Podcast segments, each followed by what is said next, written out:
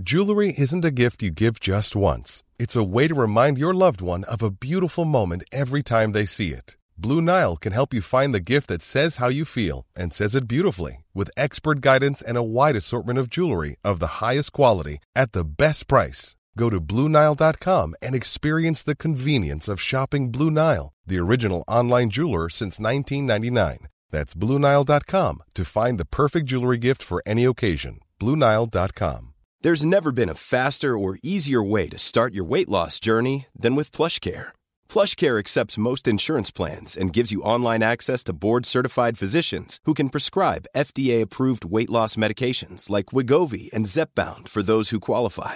Take charge of your health and speak with a board-certified physician about a weight loss plan that's right for you. Get started today at plushcare.com slash weight loss. That's plushcare.com slash weight loss. plushcare.com slash weight loss. Hello and welcome to the Liz Earle Wellbeing Show. I am Liz Earle and I will be speaking with leading experts and familiar faces from the world of well-being to bring you wellness wisdom you can trust. From fitness to gut health, mood to menopause, you will quickly learn how to spot a gem of wellness wisdom from just a passing fad. Now, I have had the pleasure just now of chatting with Dr. Zoe Williams, and Zoe is a practicing NHS GP, but is perhaps best known for her role on the sofa as the medic at ITV's this morning. She is super fit, and on top of her medical career, Zoe has somehow found the time to squeeze in being a gladiator on Sky One's rerun of the popular series, and also to play rugby at a premiership level. We chatted about why it's never too late to get fit, even for those of us who've had an exercise intolerance for much of our life. And in addition to her work on ITV, Zoe has also presented a number of documentaries for the BBC, including The Contraceptive Pill How Safe Is It? Now, this is a highly controversial topic that we take a deep dive into later in the episode. Spoiler alert the pill is much safer than we have been led to believe. Zoe is a true well-being warrior and I can't wait to hear your thoughts on all of this on today's episode over on Instagram after the show. Don't forget if you'd like to watch Zoe and I chatting, you can also find this interview on the Liz Earle Wellbeing YouTube channel. Do take a look, but without further ado, let's get into this week's episode.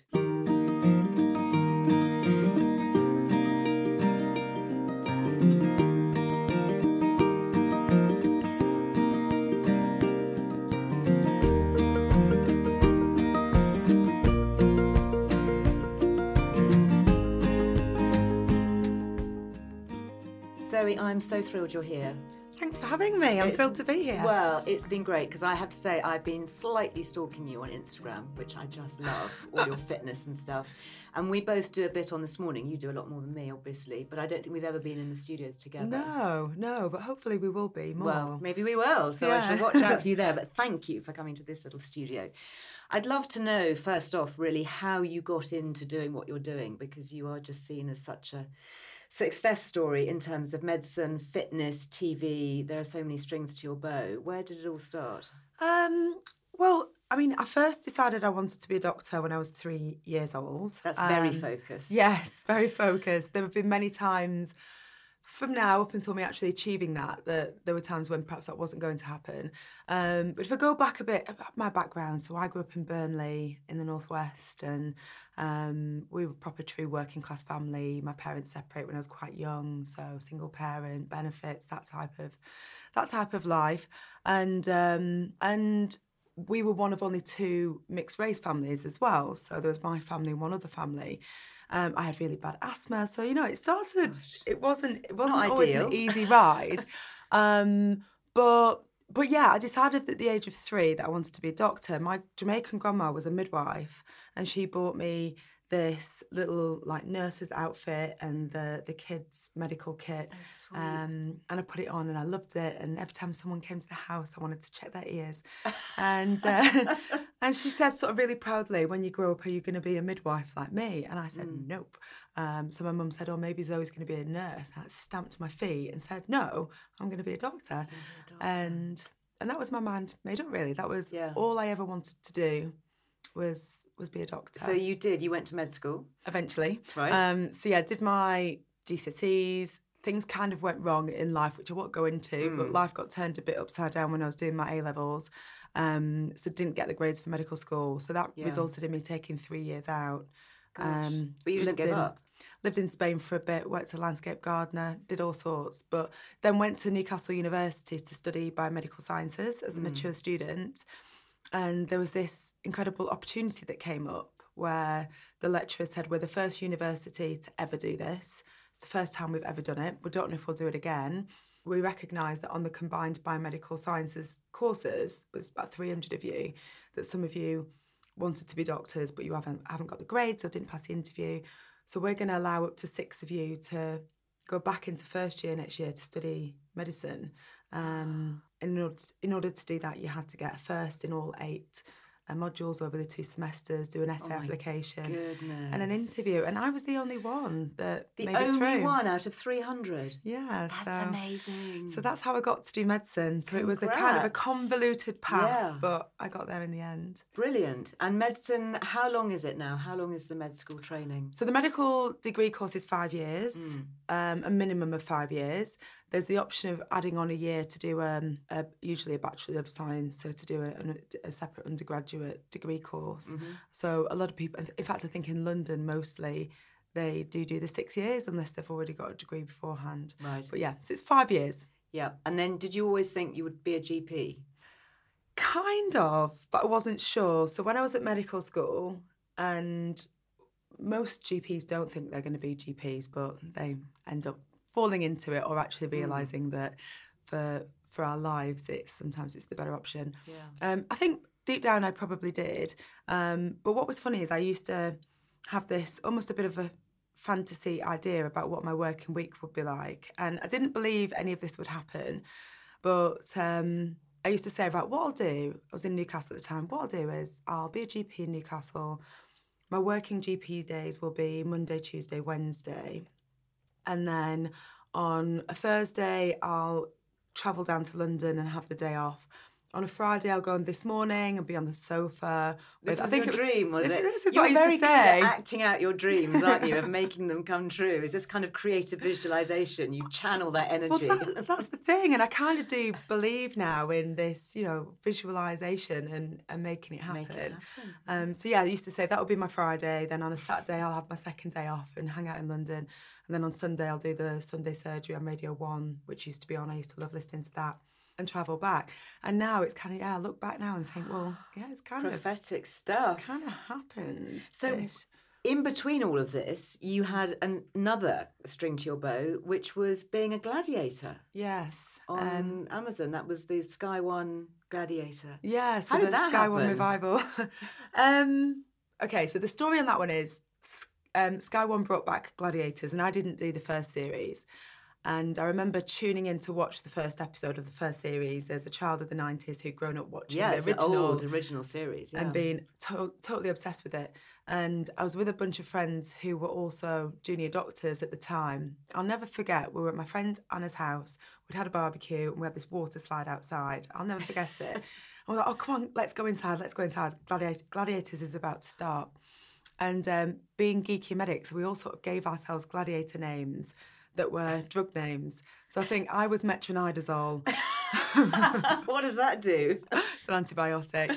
Um, one was diltiazem, and my friend Anna, she's like, no, no, no, no, no. The best drug ever to be invented. It saved more lives than anything. She's like penicillin, and Okay, we that's, watched. that's a good one. That's a good one. So we watched we watched this show, and then at the end of the series, they said we're looking for contestants for next year, and um, and it was my friend Shawsey Joe rang up and said they're looking for contestants for next year. You've got to apply, and I was two years out of medical school, Hmm. um, and I said I can't do that. You know, it's I've got a serious proper job now. I'm a doctor, Yes. and he said, how much is your student loan?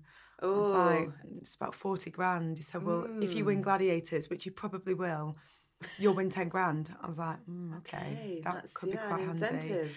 Um, so applied to be a contestant, went to the audition, and they asked me to come back the following week when they were doing um, an audition for New Gladiators. Mm. And then three months later, they rang up and said, we want you to be our new gladiator. Oh my goodness, that's That amazing. that. And how much time did that take? And did you do masses of training?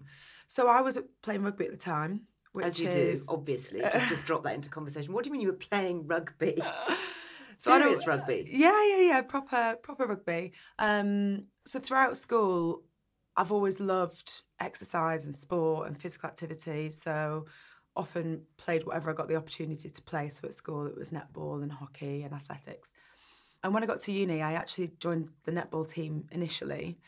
And um, our first, I think it must have been our first game, all the sports teams, they all go out afterwards. And we were in the university bar and I was with the netball girls and we were being ladylike and we were sipping wine. And this bunch of girls came like barging in, dressed in fancy dress as, as Lara Croft, doing commando rolls and down in pints of lager. And I was just like, I'm in the wrong team. who are they? And that's it. I switched to rugby. Did you? And and kind of found that of all the sports that I'd done previously, this combined my skills, ball handling skills, running. I was always sort of Mm. Yeah. fast, but not quite fast enough to go beyond county level.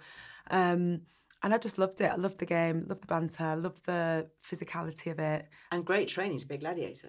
Exactly. So then when the when the opportunity came about, that was why I guess I had the strength and Yeah. the power and the speed. Um, and yeah, so they made me a gladiator. And then it's it's interesting. People always say they must have trained you really hard to get you strong and fit, Mm. whereas actually we all went into it already conditioned. And if anything, over the three months that we were filming, if anything, you decondition because there isn't the time to, to do our normal schedule of training. So yeah, so as the, as the series goes on, you actually see the girls getting ever so slightly larger and the boys getting ever so slightly softer. That's the Really? gladiators. And then how did it end up after the three months? So we did three months, and then that was it. That was the end of the series. Mm. Um, and because of the way that medical training works, it didn't really make sense for me to take anything less than a full year off. So, so then I had nine months left, and um, originally I was going to go and work in A and E and do locum shifts as a junior doctor, but because the job I was due to do next when I took the time out was A and E. The A and E consultant said no, he wouldn't have me. So I thought, oh, fair enough. But what else can I do? I've got, I'm going to be a doctor forever. Yes. It's what I've always wanted to do. It's what I'll always do. I've got a nine month window of opportunity here to do something else. So I set up a fitness boot camp in the local park in Newcastle with my friend Spencer Davey, who was a rugby player, and um, I started going to schools to talk to teenage girls in particular about physical Yeah. activity and health and how for me it's been such an important important part of my development Mm-hmm. and um, just an opportunity to share that with with other young people. Do you, when you do that, and, and I know that you're still very much involved with that, do you touch on mental health as well as physical health through exercise? Yeah, absolutely. I think the thing, especially the groups of children that we work with now, um, we've found ourselves constantly striving to work with the young people that can benefit the most. Um, so currently we're working up in Birmingham doing a project with children who are in a pupil referral unit have been excluded Right. and um, and it's all about mental health. Like really, the physical activity is the vehicle for change. So physical activity is something that young people are happy to talk about and mostly happy to participate in, and mm. it doesn't have any stigma attached to it. It's a really positive thing, Yeah. and that kind of gives us a vehicle and an opportunity to work with these young people and address the the more underlying issues that may be holding them back from succeeding. And, and it's all about mental health. It's all about self esteem, Yeah. confidence. And I think with this group of children in particular, they're, they're amazing kids. They're so cool. Um, they've got so much to offer, but they've almost been sidelined and put into this space where they've been labelled as as bad or naughty. And Yeah. and when we go in there and the way we work, uh, Fit for Life, what we tend to do is we deliver these programs by co-creating the programs with the young people. We do, we're not another organisation who goes in with a great offer of physical activity and this is what we're going to do. We go in and we say, what do you want to do? How can we facilitate and how can we help you identify what's going to be useful for you and how can we make that happen? Um, and yeah. So are you teaching them sports or are you just getting them out running? How, how does it work practically? So at the with this, every project's different depending on what the need is, um, how it's funded, and mostly because it is co-created. So we work with them. So this project's twelve months. we work with the young people every Tuesday afternoon. Um, it's not us going in every week, but we work with Sport Birmingham, who are our delivery partners, and they have mentors um, who mentor the young people. So they do some form of physical activity every Tuesday afternoon, which is sandwiched at either end by other activities or sessions that that incorporate things like journaling, which you which you mentioned, Yes, yeah. um, breathing techniques. Um, with the girls, we've done looking at crystals and crystal healing, and you know just sim- simple Yeah. things. Like one of our mentors is really into crystals, so she took a load of crystals along, and she asked them to choose whichever one they just felt drawn Mm, to mm-hmm.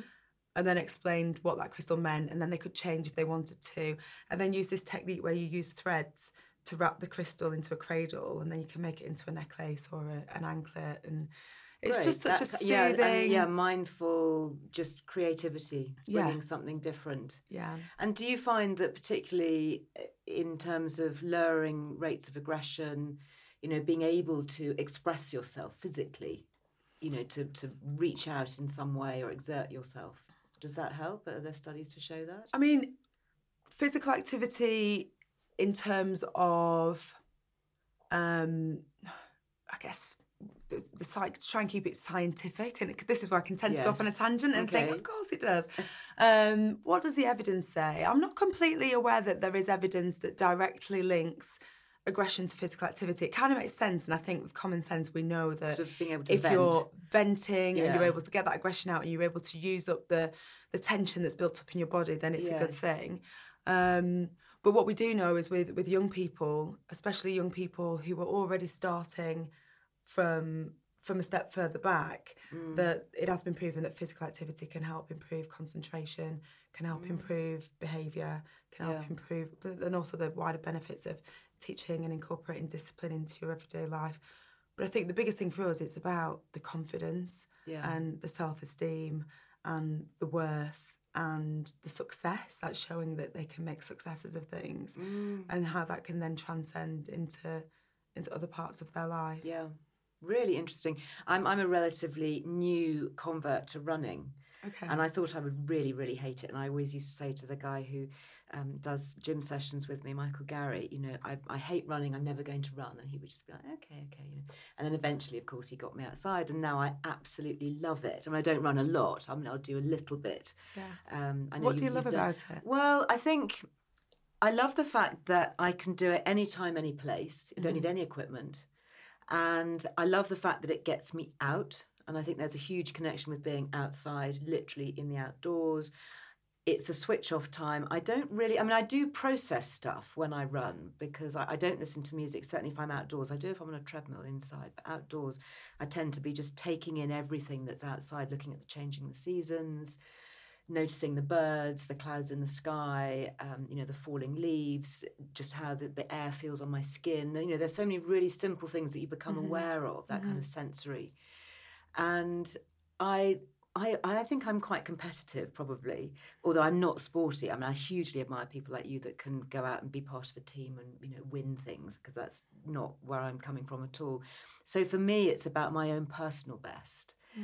and particularly if I start timing myself, saying that you know I've oh I was four seconds faster today than I was two days ago. You know, so you can you A can sense have of that achievement that yeah, you it get, is, that, yeah. that you feel that you're doing something, that you're mm-hmm. you're progressing. And I, you know, to be honest, I've seen my body shape change as well. And I think as you know, I'm in my fifties, and I think I'm fitter and in better shape, literally, Yeah. in my fifties than I was in my forties. Yeah. And I think that's very empowering. And I, you know, a lot of the work that I do at Liz Earle Wellbeing is trying to pass that message on Yeah. To say it's it's never too late, and you Never can make a difference. I mean, you must have seen that too with your older patients. Yeah.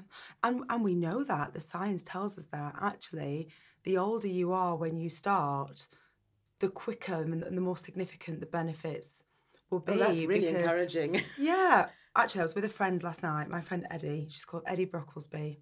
She's 76.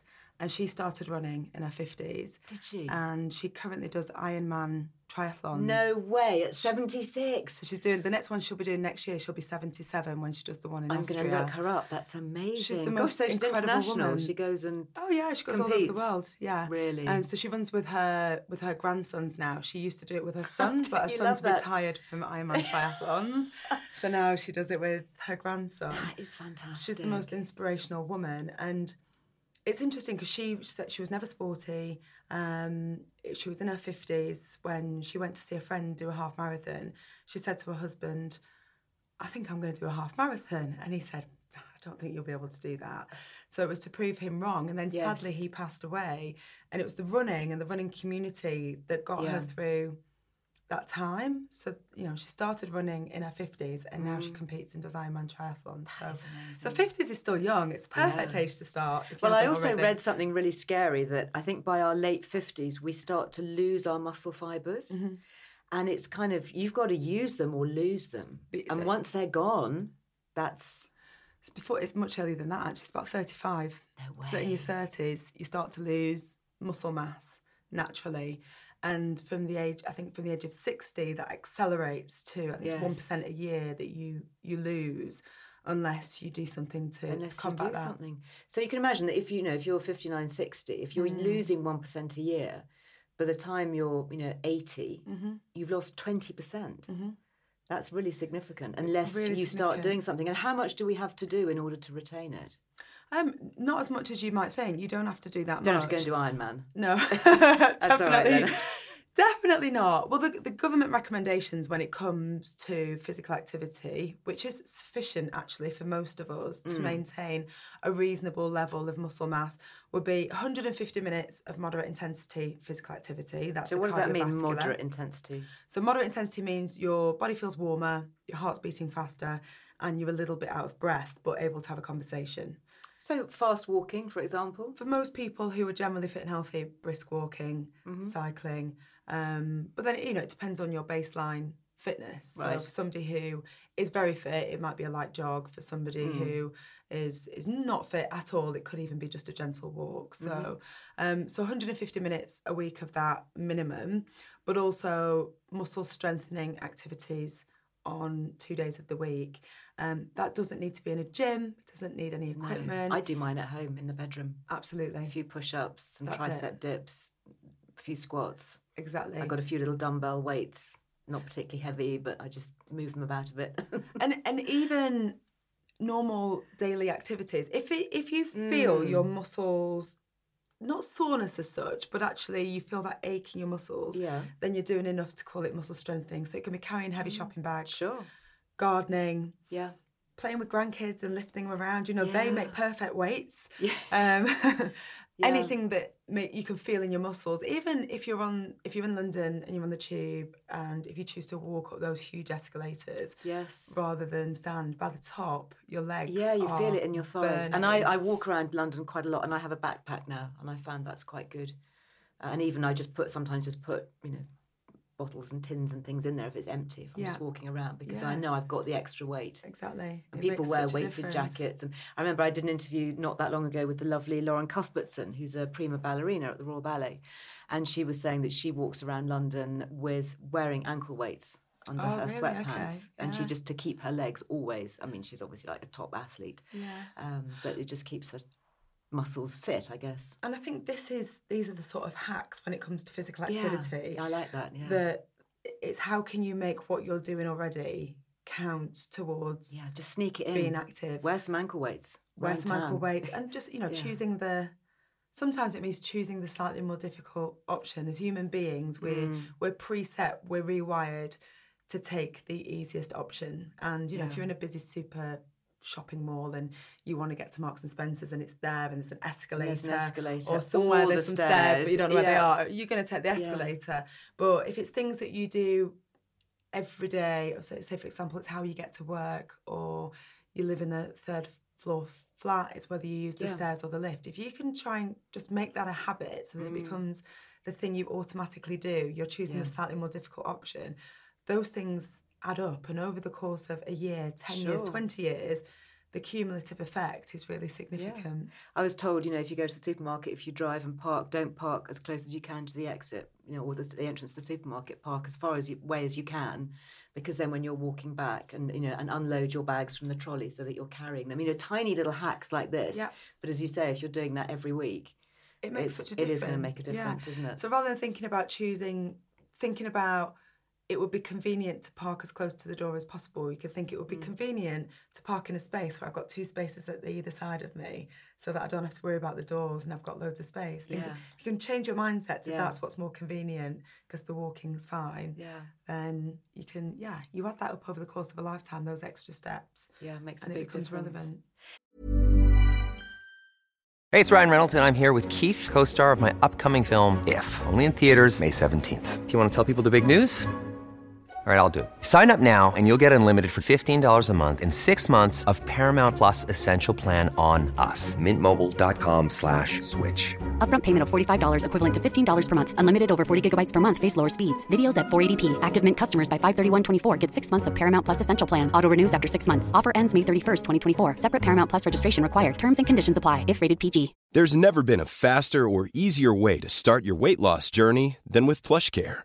PlushCare accepts most insurance plans and gives you online access to board-certified physicians who can prescribe FDA-approved weight loss medications like Wegovy and Zepbound for those who qualify. Take charge of your health and speak with a board-certified physician about a weight loss plan that's right for you. Get started today at plushcare.com slash weight loss. That's plushcare.com slash weight loss. plushcare.com slash weight loss. Quality sleep is essential. That's why the Sleep Number Smart Bed is designed for your ever evolving sleep needs. Need a bed that's firmer or softer on either side? Helps you sleep at a comfortable temperature? Sleep Number Smart Beds let you individualize your comfort so you sleep better together. JD Power ranks Sleep Number number 1 in customer satisfaction with mattresses purchased in-store. And now, save 50% on the Sleep Number limited edition Smart Bed for a limited time. For JD Power 2023 award information, visit jdpower.com/awards. Only at a Sleep Number store or sleepnumber.com.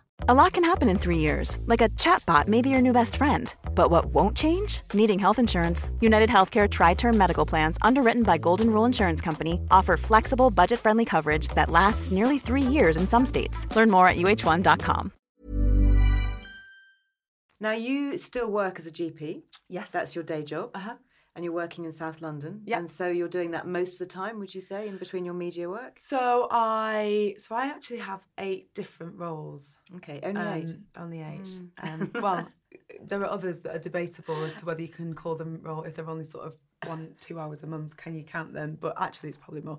Um, so my GP work is two days a week. Mm-hmm. Um, so every Monday is my solid GP day. So start the week with what's most important, and then my other days kind of flexible. Um, and then I work with Public Health England, the Royal College of GPs, and Southwark CCG, and they're all leadership roles around lifestyle medicine. So, Mm. as a GP, what I'm really interested in is is lifestyle medicine, sort of bringing it back to the root cause of disease. You know, why does per, why is this person ill in the first place? Well, Yeah. because they have a poor diet. Well, why do they have a poor diet? Because they can't access healthy food, and why can't they access healthy food, and so on. Yeah. Um, and then within that, physical activity is the thing that I kind of, I guess, major in. I'm, I'm an expert in. So, in order to have an impact, um, sometimes it requires going sort of further backstream in whether it's the education chain for healthcare professionals. So, I've been involved from the start in um, a programme of work by Public Health England called the Clinical Champions Programme. And it started with me five years ago teaching GPs about physical activity, the science, the statistics, how to incorporate advice in your clinical Yeah. consultations. Um, and now, collectively as a group, we've got lots of clinical champions spread across the country, and we've trained about 25,000 healthcare professionals this one hour package. Um, so things like that kind of. And are you trying to get difference. GPs to kind of prescribe exercise then? Yeah, exactly. And Because people want to come in and just get a pill, don't they, and go away again? Do you find? Or, Well, or are they receptive to the idea? I think we often say that, and I think we sometimes assume that, but actually, I don't think that's true. It depends how you bring up the topic. And I think one of the things that's so beautiful about physical activity is we're not saying to stop something or give something up. So, you know, quit smoking. I know you love smoking, but you must quit smoking. I know you love eating this delicious high fat, high sugar food, but, you know, it's starting to affect your health negatively. Um, I know you love to get drunk with your mates and binge drink, but it's really bad for your liver and bad for your health. Whereas with physical activity, you don't have to give anything up or stop anything. You add it in. You add it in. I in love the way that message. That's my message too. Adding in the positives. adding in the positives because I like to do that when I talk about nutrition as well. Like, let's just add in vegetables and see how that goes, Mm. Yeah. and not focus on removing Yeah. anything. Um, so that's the beauty of physical activity. So the Public Health England stuff has been amazing. Um, the RCGP, the Royal College of GPs, I've got a three-year-old with them, half a day Great. a week, and that's about mostly changing the social norms in primary care. So if you go to see a GP, everyone's sat down all day long. The receptionists are, the GPs are. You're told to sit in the waiting room. It's like, well, that's exactly the message we shouldn't be giving. So, so you're going to have everybody running around in trainers and tracksuits. Yeah. So I, I now wear literally. ac- I now wear activewear to work. Do Have you? been for six months, um, and it's it's something I just But that's a great subliminal message. You go and see your GP and they're wearing trainers and a tracksuit, and it's like, right, okay, exactly how are we going to get you well? Exactly. So it kind of the first time it was kind of by accident. I was the on-call doctor. And When you're on call, it's mostly telephone calls. You may see one or two patients. And on that day, I had to do a home visit. So I thought, I'm not going to get changed out of my trainers to do a home visit. I'm just going to jog there. And then at the very end of the day, I had one patient. I thought, I'm not going to get changed just Yeah. to see one patient. I'll just explain why I'm wearing what I'm wearing. And I explained to them, and they were looked at me. Oh right, okay. They weren't interested. You know, they're not. They don't care what I'm wearing as long as I do my job well. And then when I asked them what they thought about it, they kind of said, "Oh, I think it's good actually." That's so great. I love it when necessity is like the mother of invention Yeah. and it creates something that's actually really positive. So I just thought I'm going to just keep doing Yeah. it, and we'll see what happens. And one or two members of staff have kind of looked me up and down a little bit as I've walked past. But apart from that, there have been no negatives, Mm. no complaints, and um, and I was almost very naughty because I was having my appraisal with one of the senior partners at the practice, the most senior partner, the big boss, and um, and I took clothes to get changed into, and I thought. I shouldn't do that. I shouldn't do it. I'm You're just, go in I'm just going to stay as I am Yeah. and we'll just see what I'm not going to make a deal of it and we'll just see what comes up. Never mentioned it. Great. So, so yeah, so I'm going to So start. So you're gonna have to get I'm him out of his suit and campaign. tie. Yes. exactly. Start a campaign, getting all healthcare professionals. This should, I think, all healthcare professionals should be able to and allowed to wear Yeah. smart act. You No, know, I but don't wear, right, I don't wear totally luminous right stripes, message. but, No, but- I wear just plain black, full length leggings, um, a full a shirt with small sleeves, and normally I have a, a zip up top. Mm-hmm. But yeah, Brilliant. it's a nudge, isn't it? Now, the next thing that I want to talk to you about, which I know that you are really involved with, is talking about hormonal health mm. and the documentary that you did all about the contraceptive pill, mm. which I thought was absolutely fascinating. And I've been doing quite a lot of work and research, as you know, regular listeners will know, on HRT and, and being you know, very vocal about the benefits of estrogen for midlife women and beyond. But it was really interesting to hear your take and what you found because, like you, I'm very evidence based, and I will. I'm not a doctor, but I will talk to the doctors and I will go back and look through the medical literature and the studies and all the RCTs and the peer reviewed evidence and NICE and Cochrane and all of that.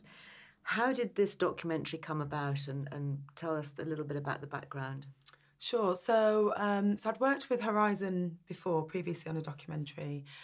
I don't know where the idea first came from. It didn't come from me, um, but I was approached and went in for a meeting, and we had a conversation about the contraceptive pill, and essentially what Horizon wanted to do and what the BBC wanted was a real investigative piece to dig down and take a really close look at the pill and identify the faults with it and you know the dangers and be thinking you know why in this day and age are women still taking this prehistoric form of contraception Yeah. um, so that was kind of the angle with which the researchers went in and started looking at all the newspaper clippings that have been around in the past about It's the increased risk of, of cancer and, and mood disturbance and blood clots. And so, as much as the BBC wanted, and we approached it from that point of view, the truth is the pill actually is a safe, effective, Yeah. well accepted, well liked, very well researched form of medication. It sounds very Um, similar to HRT. yeah, I, I wish Horizon would do a, a similar documentary on they the they supposed risks do. of HRT. Um, and yes, there are some risks, and Mm. those risks are more significant for some people than others. Yeah. So, you know, as GPs, we have this whole booklet of how we assess risk, and combined oral contraception is not suitable for every woman. But if you're a woman who has no additional risk factors, then actually, it's, yeah. So the risk safe. factors are what? Let's give a top line on. Um, so the, so the risk factors, so the people who I wouldn't prescribe the combined pill for is a woman who has a personal history of breast cancer. So that's her herself, not her sister, her mother, her, Her. aunt, her grandmother. Exactly. But her. Her herself. Yes. If you know, if she has two sisters, her mum, and you know, if breast Yes. cancer is, is is likely to be genetic, then we want to send her for genetic testing, probably. Mm. But then you know, we wouldn't probably wouldn't either. Um, and then everything else, it's a cum- cumulative thing. So anything that puts you at increased risk of something like a blood clot, if you add them together, then that, that risk gets much bigger. So things that increase your risk of a blood clot is being older, having a higher BMI, To being overweight. being overweight, Mm. being immobile. So, say for example, somebody who's a wheelchair user, it wouldn't necessarily be the best um, Right. method because they've already got an increased risk factor, um, and having high blood pressure Right. because again they're already at increased risk. Mm-hmm. And and apart from that, you know, if somebody doesn't have any of those, Yes. and oh, and being a smoker, Right. really important one. Um, if somebody doesn't have any of those, or sometimes if, if they've only got one of them, then it's safe. But as soon as you have another risk factor, you start to get to the point where the risks and the benefits Outweigh. level out. Yeah. Mm-hmm. Yeah.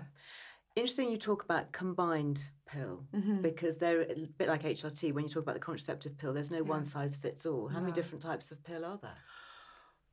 Well, there's the combined pill which contains estrogen and progesterone, and then there's the progesterone only pill.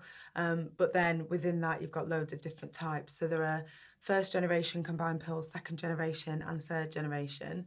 Um, now, when So- we made so- the so- program, we had them all, and I think there might have been something like just talking about pills. There was about 23, maybe 23 different Right. brands And, wh- and when it started, how, how long has the pill been around? um, since 1961, I believe. So it's approaching it's approaching 60 years. Gosh, so it's very well tested. And has it changed much in that 60 years? Not that much. So what's changed as we've gone through those generations is well, the first generation pill was just progesterone. Um, and then what's tended to change is that the dose of estrogen has come down because they've found that with the lower dose of estrogen, you can still get as good an effect. And the type of progesterone has has changed. And it's actually the type of progesterone changing that is the biggest shift in the second generation to third generation. and do women pills. need both? Do they need, need to have estrogen and progesterone not to get pregnant? No, no. So Wh- Which is the bit that doesn't make you pregnant, the progesterone? It's both. Both east, east well, it gets complex, but the progesterone on its own will prevent pregnancy. Um, whereas the estrogen and progesterone combined essentially doubly protects you against pregnancy. However, having said that, they're both deemed to be 99% effective if Right. taken perfectly. The major difference when I'm prescribing estrogen combined or progesterone only for a woman who's sat in front of me, um, who doesn't have any risk factors, would be her personal preference because they behave slightly differently. So typically the way that the combined pill is used, well, historically, which is kind of incorrect, which I'll come on to, is you take it for three weeks, you have the pill free window, and that's when you have your withdrawal bleed. Yeah. So what's great about that is it's regular, you know when your bleed is coming, um, and it usually makes periods lighter. It can be helpful for people who have acne. Whereas the progesterone only pill or the mini pill you take continuously. And that means that you're less likely to have some women have no periods at all. Um, we say I say period, but I mean withdrawal bleed when I say that's not actually true. So you take it continuously every day? every day. Uh, usually means that if you do have any bleeding, it's much lighter, just spotting. Some have Mm-hmm. no bleeding at all, but you don't know when it's going to come.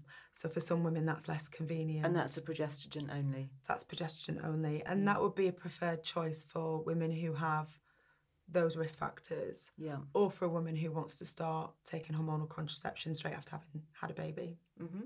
So, and then with all the other forms of contraception out there, you know, there are so many now that when it comes to choosing these days, there are lots of options Mm-hmm. for women. Yeah. Having said that, the vast majority still choose to go on the combined pill. to go on the pill. But your point about the documentary, and I think what I came away with having watched it, is that it's much safer than we have potentially been led to believe. Yes.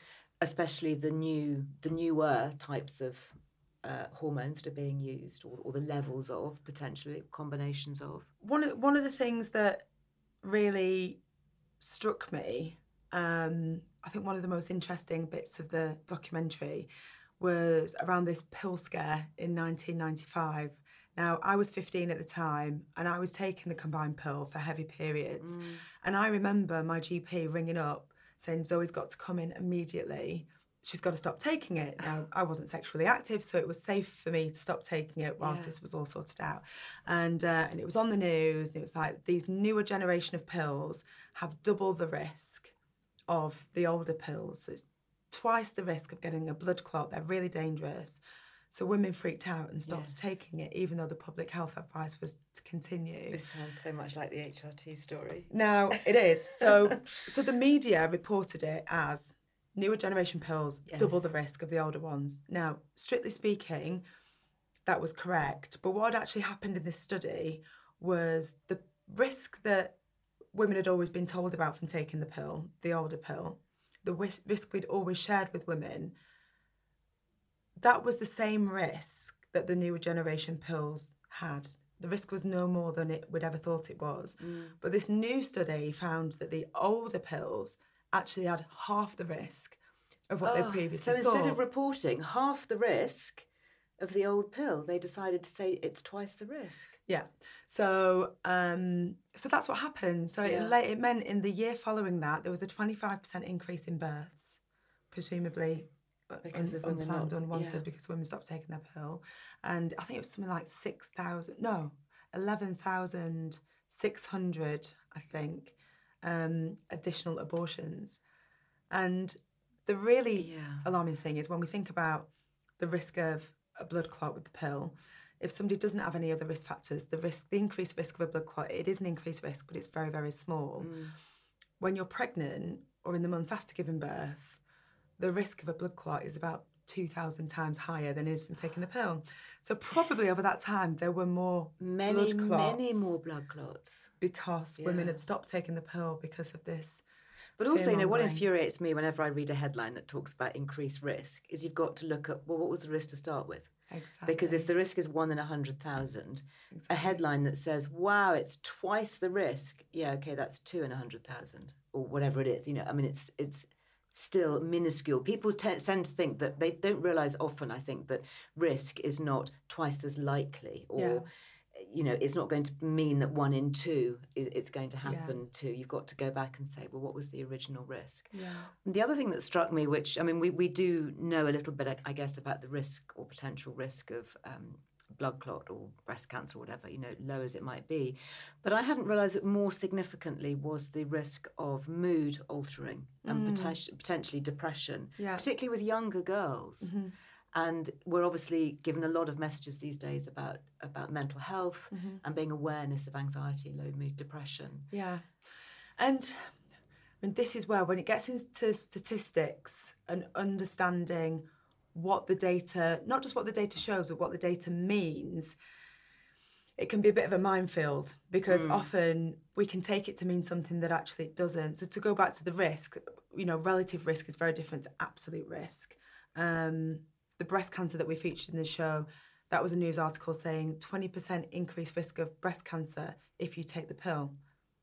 It's correct, 20% increased risk of relative risk. In absolute terms, what that means is out of 100,000 women, if 50 of them are going to get breast cancer anyway over the course of a year, if they take the pill, then an additional 13 will out of 100,000. So that's so Anyway. different, isn't it? I mean, a 20% increased risk sounds It sounds- massive. sounds it. Whereas when you say an additional 13 in 100,000, Exactly. It's, like, very, well, very small. Tiny, tiny. And then also to add to that, the taking the pill actually protects you protects you slightly from colorectal cancer, endometrial cancer, and ovarian cancer. So when you put it all in together, the overall there is no overall increased risk of getting cancer from taking the pill yes. because they balance each other out. Because you're going to be better protected. It's like estrogen and HRT protecting against colorectal cancer. I mean, of course, interesting. unless you've previously had breast cancer or you have such a strong family history that you've Yeah, already yeah, yeah, increased risk. genetically. Um, and then, yeah, so the study that we talked about when it came to mental health, Mm.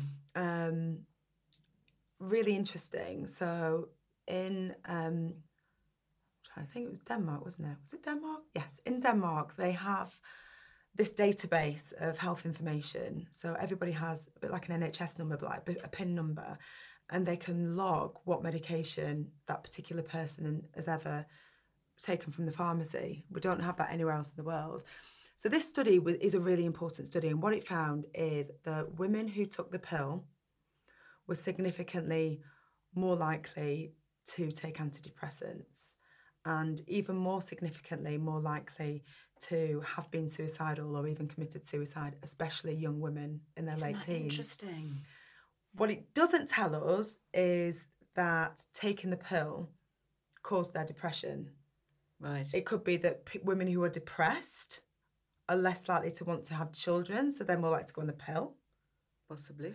It could be that women of a certain socioeconomic background are more likely to do both, whereas Mm-hmm. women from a different background are less. So, what we don't know, we don't have the cause and effect. We cannot say from that data that Mm. taking the pill caused depression and that's why the person. But it's such a strong correlation Yes. that we have to assume that that's a possibility Mm. and we need to. And were there different types deeper. of pill that were identified? Was it the progestogen only, or the combined, or was there a Didn't certain? It didn't actually. It didn't actually say. We didn't look into mm, that. that It would was be really interesting, wouldn't it? Yeah, it Because was the pill. progestogen does seem to be influential in mood and anxiety, either positively or negatively, and people are very sensitive to it, aren't they? They can react in different ways. Yeah, so they say the sort of more progesterone strong types of pill are more likely to give PMT type symptoms, where the more more estrogen, if they're going to have side effects, which can be the mood disturbance, whereas the more estrogen heavy are more likely to give side effects that you might associate with being pregnant, so feeling bloated and Yeah. and um, problems with skin. So, so it's interesting. We don't know the answer. The answer to that one is we don't know. But what what we discovered from that bit, bit of the film, which I think is probably the most in terms of looking at the pill and criticizing the pill, um, it's the most relevant bit. That what we're seeing in Denmark is there's this really strong correlation between taking the pill and poor mental health. We did a big survey as well, and we actually had a, I think it was about 25% of women reported um, a negative impact on their mental health from taking the pill, whether that was depression or anxiety. So it's not to be ignored. It's No. really, and, and, And the study's why- ongoing. Are people looking at that now? Do you think a bit more? Well, they'll continue to look at the Danish study. What's tricky Mm. with the pill um, is that you can't do randomized controlled trials Right. because you can't have people taking placebo.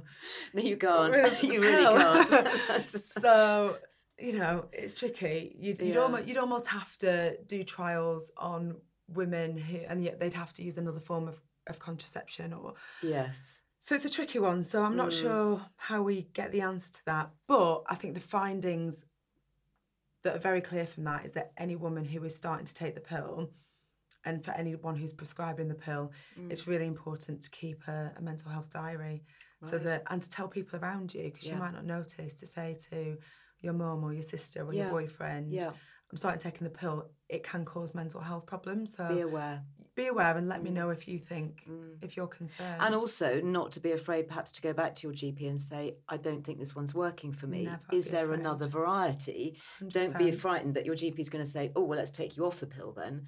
You know, you can actually adjust it and say, can I try a different type or dose or combination and find something that suits me? Hundred percent. I think that that was one of the things that I discovered is that women mm. sometimes don't feel they're allowed Yeah. to come back to say, it's almost like you know, oh, thank you for prescribing this. I'm really grateful. Or I'm not going to come and tell you that it it's didn't made actually me work or feel made me- terrible. yeah, yeah. And of course, that's what we want you to do. There are so many Yeah. different methods of contraception and so many different types of pill.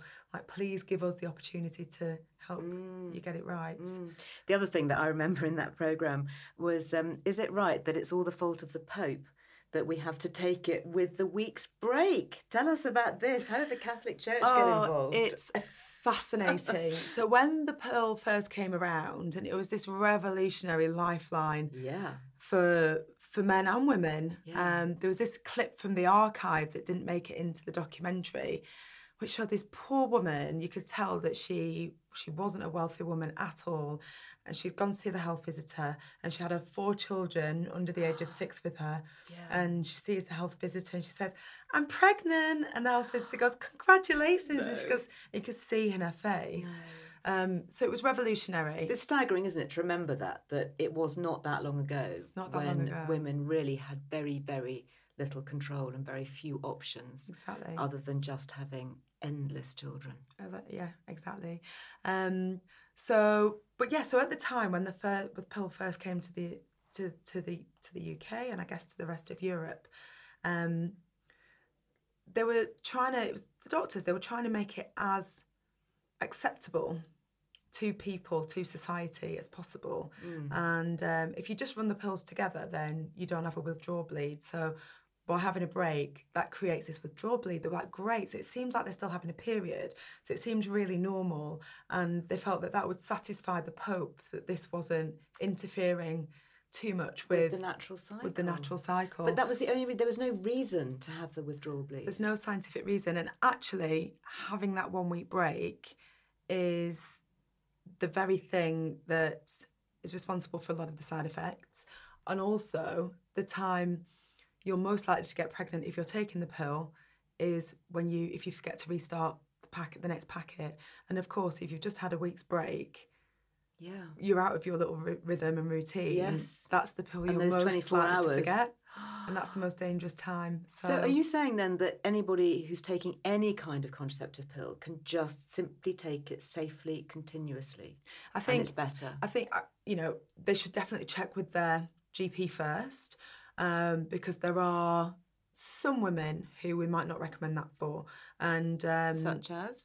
if if a woman's being investigated for any abnormal bleeding or if there are any en- endometrial Mm-hmm. problems, um, if somebody has PCOS, Mm. then th- again that might be some. She should she should def- definitely have a conversation. But almost all women can just Really, just take Just it. take it. But the, the manufacturers presumably know this, but they're going to have to start reformulating all their little packets. Yeah. I mean, I'm just thinking logistics here as somebody who used to be involved in, you know, making skincare products. I'm thinking about factory lines and Yeah. blister foil well, packs they're and not packing. And no, of course not, because that. that's going to be very expensive Yeah. to redo all of that machinery and Yeah. logistics and labeling and boxes and and they're very happy because they're selling their product as it is.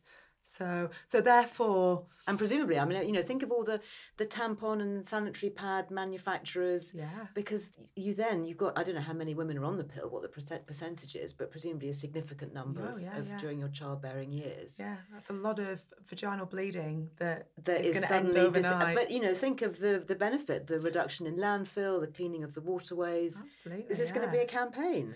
Well, the the scientist that we speak to, John Guillebaud, say a scientist, he's also a GP. Mm. Um, he's kind of been on a bit of a mission for a long time, and it's only now that everyone that as doctors we're we're hearing it. Mm. And even still, even though I spent half a day with him, Mm. I still feel a little bit anxious Yeah. saying to a woman, "Yeah, you can just run your pill packets together." I still feel this temptation to say, "But just just twice a year, have a break, just to make Really, sure just that to make sure it's all working. because it's because it just feels like, especially because the guidelines haven't necessarily changed. so and the it's not on NICE a packet. guidelines haven't changed. What do NICE say about it? I don't know actually. It's a good question. I Yeah, need to we'll- we'll go check. and look it up. Um, Mm. That's a really good question. I don't know if the NICE guidelines have changed.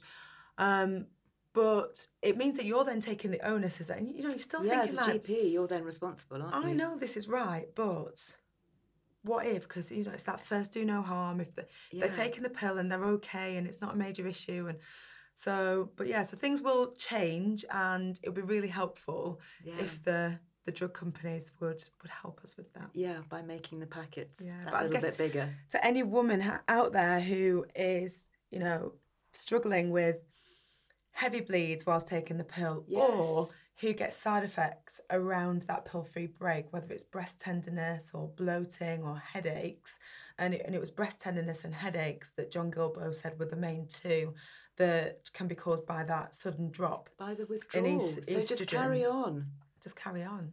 and save yourself a fortune in I'm it, sanitary just carry pads on. and fine, just carry on. You know, worrying about not being able to, you know, I don't know, go swimming or have Yeah. sex or whatever it is that's, Yeah. you know, blocking that week of your life each Yeah. month. Because we've said it, for, I mean, for years, we've sort of said to women, oh, if you're going on holiday, just don't take the pill for it, just keep taking it and you won't it, bleed. Um, but you, yeah, you can just keep taking it. How fascinating. I so look Still, it still makes me anxious saying it out loud, but just keep taking it. Oh, well, please, let's carry on talking about it. Now, I would like to finish with looking at you. Talk us through your what's the day in the life of Zoe Williams? What does it look like? Do you are you an early riser? Do you do you eat a massive breakfast? I mean, because Okay. you look great and you're obviously doing the right thing in your life. So just just chat us through what what you do. Um, I mean, I guess first thing to say is there's no such thing as a day in the life. Every day is different.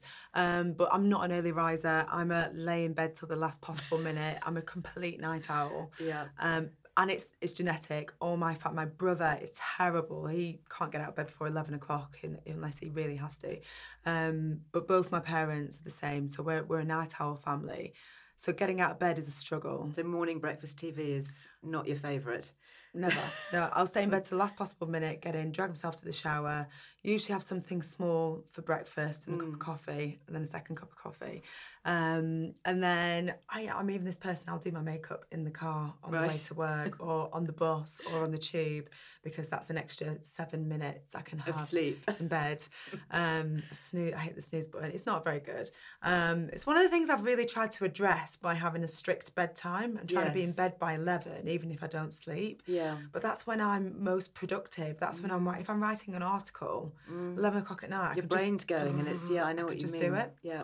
Um, and then it just all depends on what I'm doing. Are you very strict about eating at the at a set time? Are you into intermittent fasting, or do you go for any particular types of foods? Do you exclude any foods? No, I eat. I, I kind of. I guess I follow when I've been asked this question in the past, and I've thought, well, you know, I don't really follow. I've tried everything mostly to see what it's like out of intrigue, not for any particular results. And if it's something I'm going to potentially recommend to patients, intermittent fasting probably being the one. Um, I've tried it. I've done low carb. I've tried keto. I've tried the caveman diet. Yeah. I've tried vegan. I've, I've tried them all, dabbled just for a few days. Um, but I guess my way of eating is probably the 80-20 rule most that? closely, where 80% of the time I eat very well and 20% of the time I eat whatever I want. And the way Mm. I achieve that is I don't have anything unhealthy in the house really. I tend to I like So to cook from scratch. packets of stuff. Yeah, I Yeah. enjoy cooking. I love cooking, and when I get the opportunity to do it, I'll do it, and I'll I'll freeze stuff. And so probably about eighty percent of the food that I eat is from my own home, and it's healthy. Yeah. But if I'm going out for brunch with the girls on a Sunday morning, I'm I don't choose a healthy option. I choose what I want. Sometimes that is the healthy option.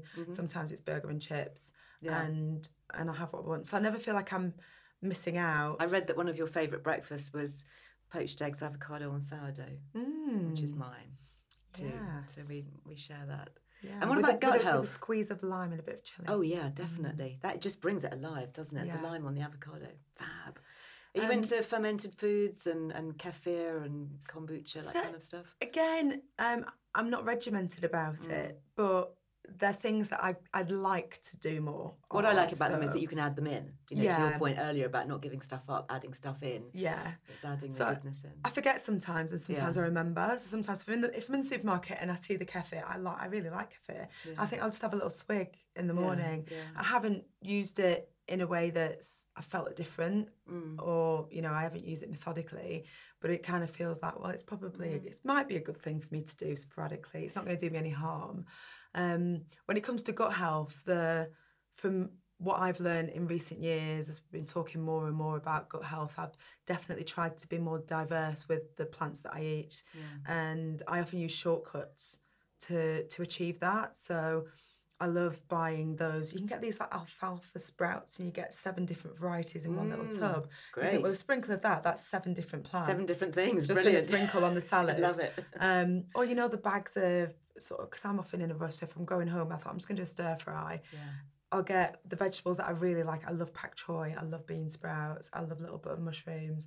But then I'll just get one of those bags, you know, where it's all been chopped up All and mixed prepared for you. together and you put a shove it in a handful of that in, and Yeah. that's a really easy way to get more diversity. Or when you get the tomatoes, the cherry tomatoes, but you get three or four different types in Mm. one packet. So little hacks like that to try and increase Yeah. the variety of plants that I'm eating. Yeah. But I love fruit. I love veg. That's I'm kind really of lucky that fueled by it. I en- I enjoy eating fruit, but I enjoy colourful food. And then protein, presumably for fitness, do you do you focus on that? Do you make a conscious effort to think I need a bit of protein or good fats? I go through stages where I do, and I definitely. When you were training, when you were doing gladiators, did you yes, do that? I did. Yeah, so definitely, if I'm if I'm trying to achieve something physically, and my, but my, I've always been very instinctive. I know if my body needs something, it tells me. Mm. I know that I need it. Um, so I guess nowadays, I don't really, I don't use protein shakes. No. I have, I have done in certain periods. I have done, and mm. I always have one actually. I always have a sachet in my gym bag, so that if I've got to rush somewhere straight after the gym and I can't eat anything, I can just whack that in a bottle with some water and have something. That's a So I great got tip. kind of a, an emergency protein shake. Yeah. But they usually have about 200 calories in them, and I think I'd rather go over to Pret and get a, an egg pot, and you know, Yeah. I'd rather eat my Eat- eat calories food, in food protein, yeah. because I really enjoy chewing. well, on that note, Zoe, it's great to have you here. Thank you so much. Thank we could just carry on. There's so much to talk about, and I do hope that we connect again in the future. Thank you. I'll see you. I'll see you in the this morning studio. I'll see you there on the sofa.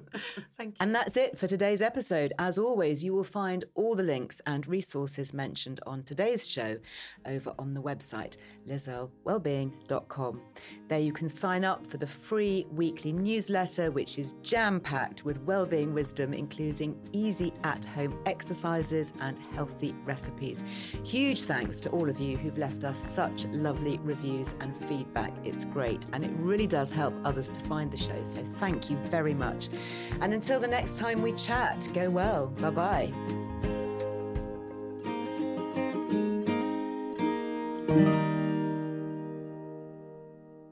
The Liz Earle Wellbeing Show is presented by me, Liz Earle, with the production by Amaryllis Earle and Harry Trevithick at Heart Dialogue, with grateful thanks to my producer Ellie Smith and guest booker Millie de la Moriniere. Hi, I'm Daniel, founder of Pretty Litter. Did you know cats tend to hide symptoms of sickness and pain? I learned this the hard way after losing my cat, Gingy. So I created Pretty Litter, a health monitoring litter that helps detect early signs of illness by changing colors, saving you money and potentially your cat's life. Pretty Litter is veterinarian developed, and it's the easiest way to keep tabs on your fur baby's health right at home. Go to prettylitter.com and use code ACAST for 20% off your first order and a free cat toy. Terms and conditions apply. See site for details.